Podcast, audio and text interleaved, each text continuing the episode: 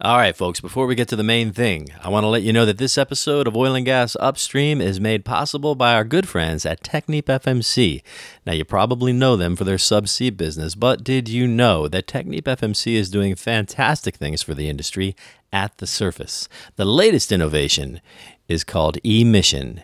And emission will let you monitor and control vapor pressure in real time. To learn more, visit technipfmc.com. Oil and gas production is the union of natural systems with advanced science and complex engineering. Smart people across the globe create this remarkable place we call upstream, and each day brings a new challenge. This is the Oil and Gas Upstream Podcast, where we look at how these systems come together and learn from the people who make it happen. Welcome to Oil and Gas Upstream. I'm Elena Melchert, your host. Some of you know me as the former director for oil and gas upstream research at the U.S. Department of Energy. I retired from the DOE about a year ago and founded a small consultancy and became a podcast host. Before I introduce my guest, though, I want to thank Technip FMC for sponsoring this podcast. And I want to ask you to do me a big favor by answering a one question survey. It takes about 10 seconds, and the link is in the show notes below. In return, we will happily send you some stickers for your laptop or your hard hat or your friends. And now I'd like to introduce today's guest, Doug Valleau, Strategia Innovation and Technology Advisors. Hi, Doug. Thanks for being with us today. Hello, Elena. Thank you very much for uh, inviting me. yes, thanks for joining us. Doug is president, as I said, of Strategia Innovation and Technology Advisors. He's senior vice president for Peary Technologies at the University of Wyoming and chairman of the editorial advisory board for World Oil magazine. Prior to Strategia, Doug was chief geologist and director of unconventional technology for Hess Corporation. He's held various management and geoscience and engineering positions with ConocoPhillips, Burlington Resources, Maxim, Maxus, BHP Billiton, Monsanto, and Gulf Oil. He has served as the Geoscience Operations Manager, Global Exploration Coordinator, corporate risk and strategic planning, and deepwater and shelf exploration region regional lead. His professional affi- affiliations include a lifetime of service, including American Association of Petroleum Geologists, Society of Exploration Geophysicists, Society of Professional Engineers, and the Houston Geologic Society. Doug is a certified petroleum geologist registered in the state of Texas and a certified AAPG petroleum geologist. He's published papers on geomechanical drilling risks, development of multi-pay geopressured fields, use of geopressure in prediction of hydrocarbon migration, and using microseismic to illuminate reservoir depletion. He co-developed an analytical protocol for shale gas analysts analysis for which a U.S. patent was awarded. Doug currently serves as the AAPG representative on the URTeC Management Committee.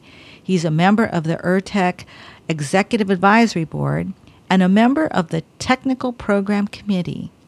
Doug, thank you again. What a resume. Thank you for joining us on the show today. I'm very happy to be here, and you, you make me sound uh, so wonderful. well, you are so wonderful. Absolutely. So, so, so, Doug, tell us, how did you get into the oil and gas business? Well, um, while I was at uh, university, I was actually uh, going to be a, um, an architect major. And uh, when I got to university, they said I had to have all these science uh, courses uh, as part of the requirements. And um, uh, the only thing they had left was geology. so I, t- I took my first geology course, and it was pretty cool and uh, so I took a second geology course on the on as an elective, and that was pretty cool. And before you knew it, I had taken more geology uh, and math classes than I, I, I had architecture. So I, I changed my major. absolutely, and, absolutely. Yeah, I got uh, I got um, uh, hired right out of university uh, to go to work for Gulf Oil in Houston. And uh, 46 years later, I'm uh, still in the business. Still in the business. I wonder why. I mean, it's a wonderful um, industry, so I'm I'm uh, happy that you stayed with us. You've made so many contributions. I mean, World Oil Magazine is you know not too shabby. We all read it, right? So, thank you for for all of that insight. So, um, some of our listeners are not subject matter experts, and this is about uh, upstream.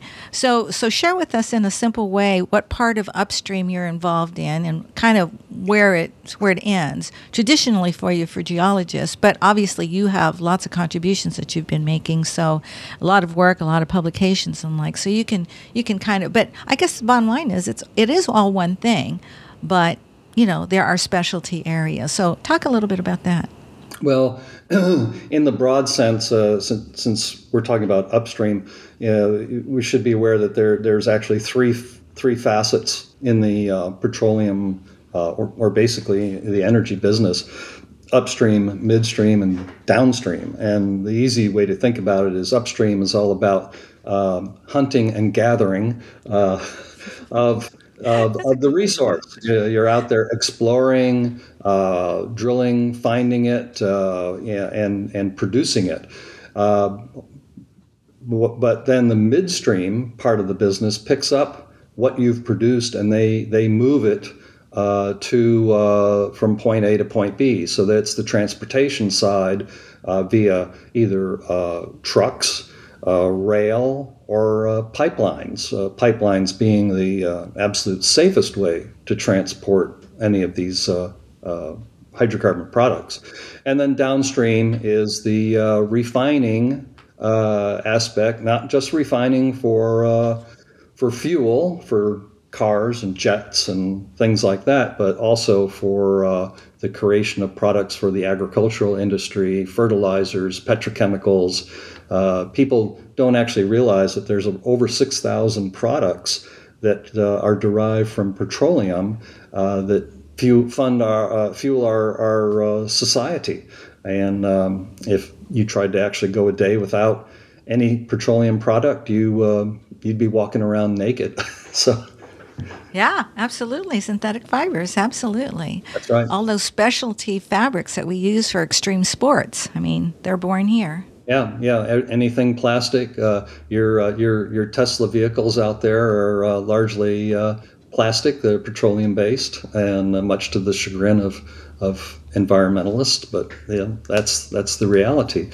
But uh, to me, the, one of the main things is agriculture and the creation of fertilizers is is derived from hydrocarbons, and without without that, the world would be in famine. So.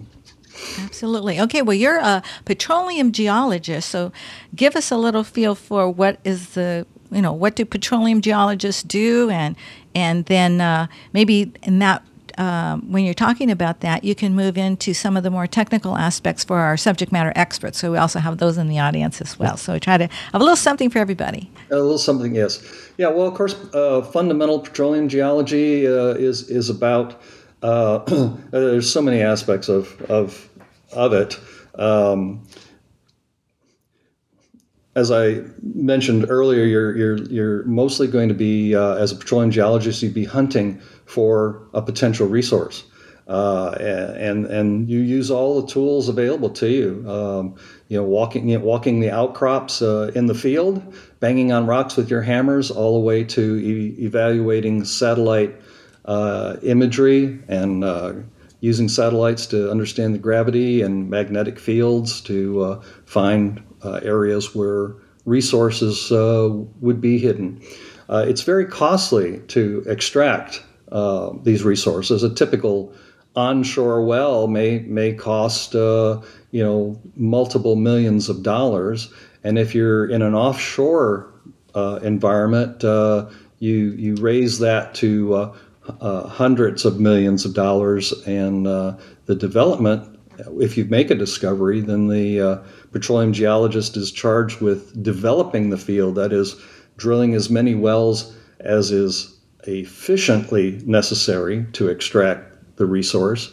and um, it's quite common, particularly in an offshore environment, for a development project to exceed uh, uh, one, two, sometimes three or four billion dollars. So it's a huge uh, investment, and it's a long-term type thing. It's not just instantaneous. Um, so the petroleum geologist, uh, as I say, works uh, to find the resource using a multitude of tools uh, in his toolbox. Uh, he works with, uh, in a team environment, which is very critical, with a geophysicist who will help understand and illuminate what's below the ground, uh, and work with uh, reservoir engineers to understand the most efficient way to uh, produce the product. And the reservoir engineers rely very much on the geologist to describe the deposit and its physical uh, properties of the rock, and so that they can model how best to extract it. Great. And so, talk to us about some of your um, technologies that you've been involved in developing now for you know SMEs. Um, you have a patent. you are part of the Peary Technologies at University of Wyoming. Talk to us a little bit about some of that.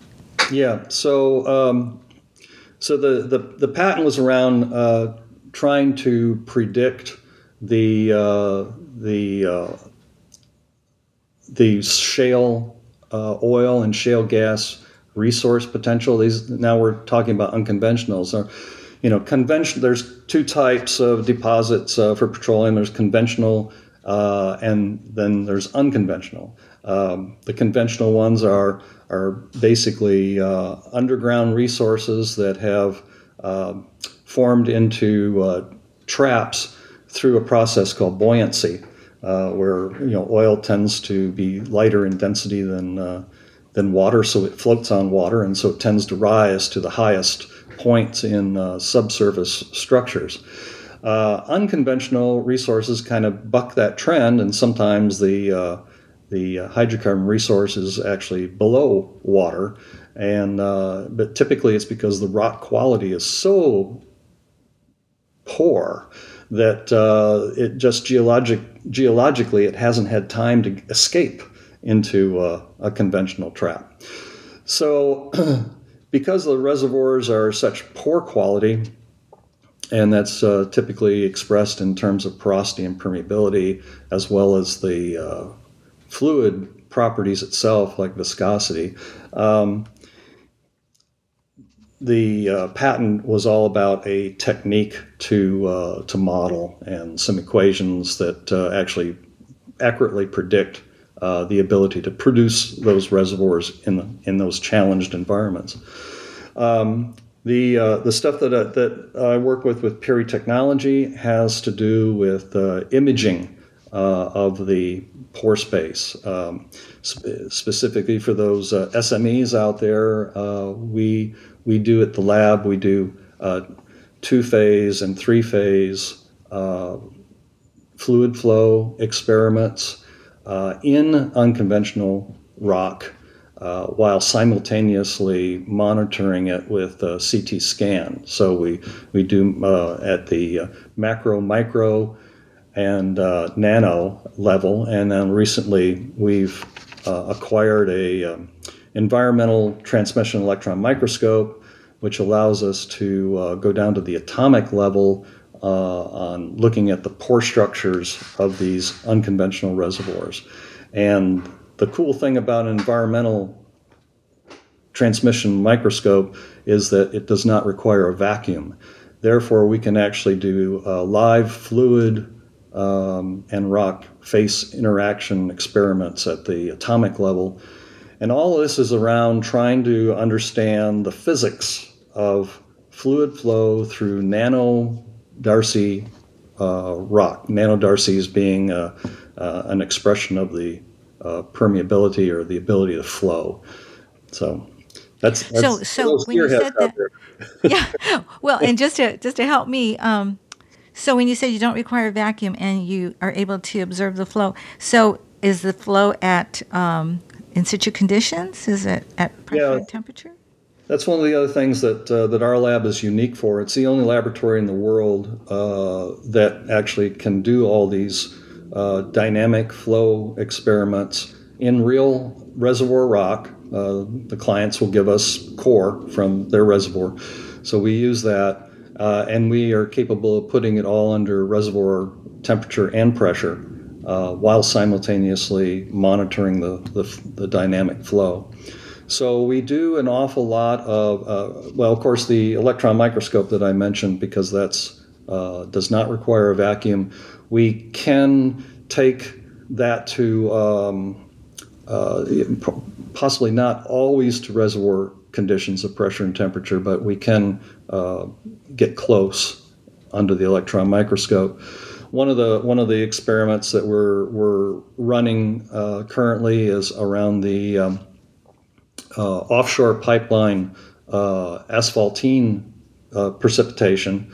Um, when we studied that in the lab, we, we discovered that it the asphaltene particles tend to flocculate uh, starting in the nano range and then and then build up like like a snowballs. Uh, and so we're actually doing uh, fluid flow experiments inducing the creation of these asphaltenes watching it under the electron microscope, and then introducing certain um, uh, certain chemistries and certain techniques in order to actually block the uh, the ability for the asphaltenes to form. So we're we're doing some studies along that that we hope will uh, help the offshore industry. So absolutely, when you think about you know precipitation and you think about the very small pore throats um, and unconventional reservoirs, you start to think about the geochemistry and just how sensitive it is to how, how sensitive the reservoir uh, can be to whatever you inject.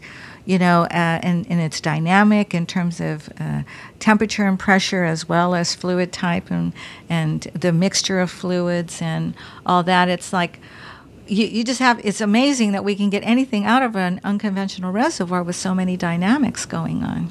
Well, yeah, it, it is. It is quite interesting. I mean, we are we are doing an awful lot of uh, of work on enhanced oil recovery and improved oil recoveries uh, through fractured uh, reservoirs. You know, we're studying uh, you know cyclic huff and puff uh, type uh, EUR on things like the the Bakken shales and and the, the Eagle Ford carbonaceous shale and so we're doing a lot of those things. We're also, but we're also, um, you know, doing a lot of stuff internationally. We're, we're helping out uh, in some Middle Eastern reservoirs uh, with companies over there trying to to uh, help. For instance, in the Middle East, they they have a tremendous amount of shale uh, resources, but they're extremely deep and extremely hot.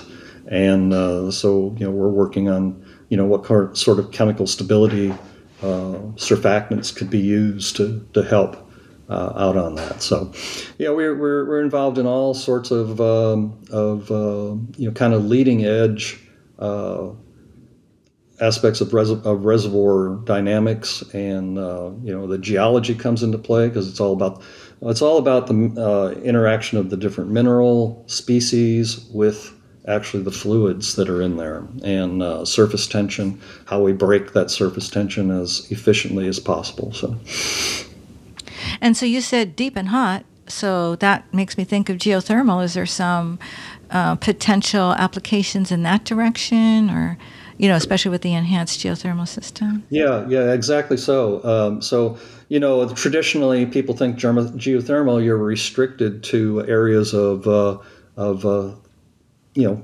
shallow thermal activity. Uh, you know, think uh, volcanics and earthquake areas. So there's there's uh, for for geothermal uh, traditionally it's been a very uh, challenging uh, scenario. Um, you know, the the best example of a successful geothermal would be in Iceland.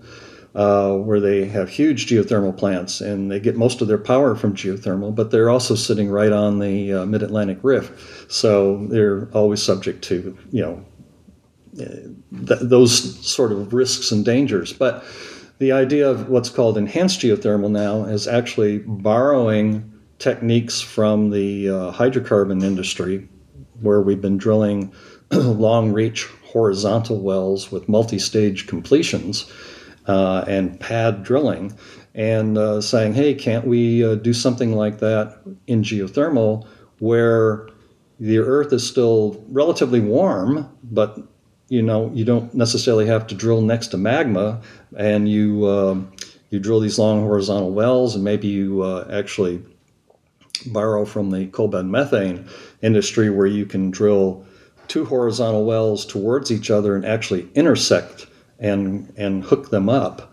Uh, and so you could create a, a basically a loop uh, where you pump in some fluid, in, inject fluid, it goes down to the ground, heats up, comes back up the other side, goes through a heat exchanger to drive a turbine, and then you keep recycling it. Um, the big challenge is that um, for enhanced geothermal is that that uh, near wellbore heat source, uh, each time you cycle through it, it, it, depletes the heat source slightly, and the length of time it takes to heat back up maybe takes a little longer than you'd like.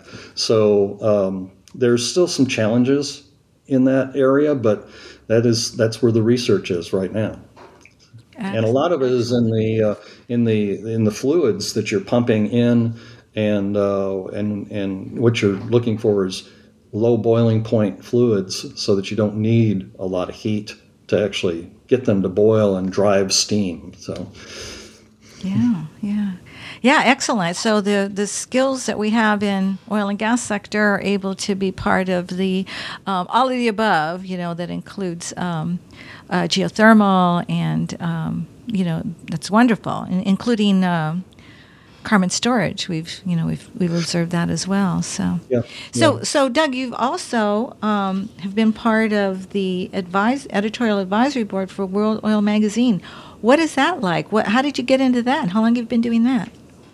Well, let's see. I think I've been doing uh, uh, been on the board for um, about ten years, maybe a little longer, uh, and. Um, uh, I, I got on the board as, as just a board member initially uh, when I was at Hess Corporation. And our, our, our mandate as the board is, is basically it's a cross section of, of professionals in the energy business. Uh, World is World Oil used to be World Oil Magazine. Now they're all digital, so they just call it World Oil. But um, oh, that explains that because I thought, why didn't he say magazine? Okay, well, yeah, yeah, they don't actually electronic publish magazine. a paper magazine anymore. okay, um, with it. Yeah, but uh, it's a cross section of, of uh, subject matter experts uh, and leaders in the industry uh, uh, for both um, onshore and offshore uh, and international.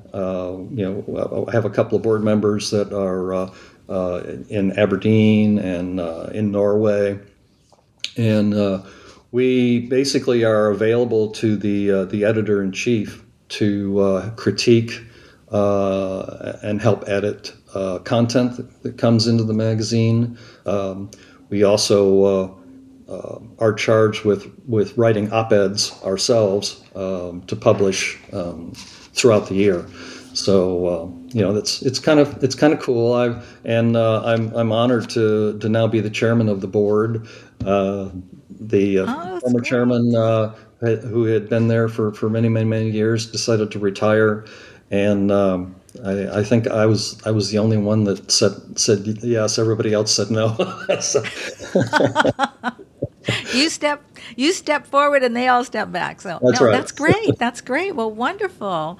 Yep. Yeah, with your deep experience and everything. Absolutely. Yeah, it's it's it's fun and it it it, uh, it uh, you know keeps keeps pretty act keep me pretty active and uh, I get a lot of meet a, meet a lot of people uh, across the industry and it's uh, it's it's quite wonderful. So. Yeah yeah. Well, keeping active is part of what keeps you young, I think. You have a lifetime of volunteer services to the who's who of the oil and gas sector, um, professional societies and the like, and and you're uh, with um, the URTEC, the Unconventional Resources Technology Conference. Mm-hmm. Um, tell us something about that world for us. Yeah, so uh, URTEC uh, uh, was founded in 2013, and I was uh, lucky enough to got roped in. Um, you know, for that very first conference, and I've I've been with it ever since. Um, the uh, the URTeC, uh, as you say, it's the Unconventional Resource Technology Conference. It's it's uh, I kind of think of it as the onshore technology conference versus OTC, the offshore technology yeah. conference. It's it's, it's yeah. similar, but it's focused more on the onshore, which is uh, dominated really by uh, the unconventionals these days, and um, and and oddly enough, uh, the techniques that have been developed uh, through unconventional um, exploration, uh, as I mentioned earlier, the uh, the long reach horizontal wells like in the Bakken, you drill basically two miles vertical straight down, and then you turn and you drill horizontally two more miles, and um, and then you have multiple completions that you can run in that up to up to 70 uh, completions. So one horizontal well can can take up uh, replace as many as 50 to 70 uh, vertical wells. So it's you know really environmentally much friendlier.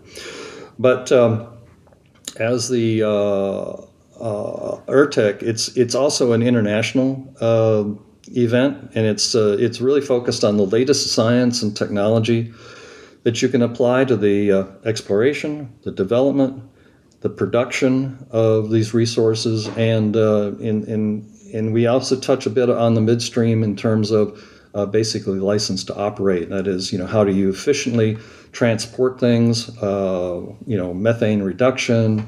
Uh, we get into uh, um, a little bit of geothermal and CCUS at uh, at URTeC, uh, although AAPG is now formed a, a, its own CCUS. It's a you know carbon capture utilization uh, conference, but uh, but we do touch about a little bit on in in URTeC. The other thing that, that's kind of really um, special about URTeC and makes it stand out as a premier conference is that it is uh, founded by th- three organizations that typically uh, don't play well with each other, but have, made had amazing relationships now. It's the AAPG, American Association of Petroleum Geologists, which I represent on the uh, executive committee. Uh, we have uh, the SPE, that's the Society of uh, Petroleum Engineers uh, and they have a representative on the management committee,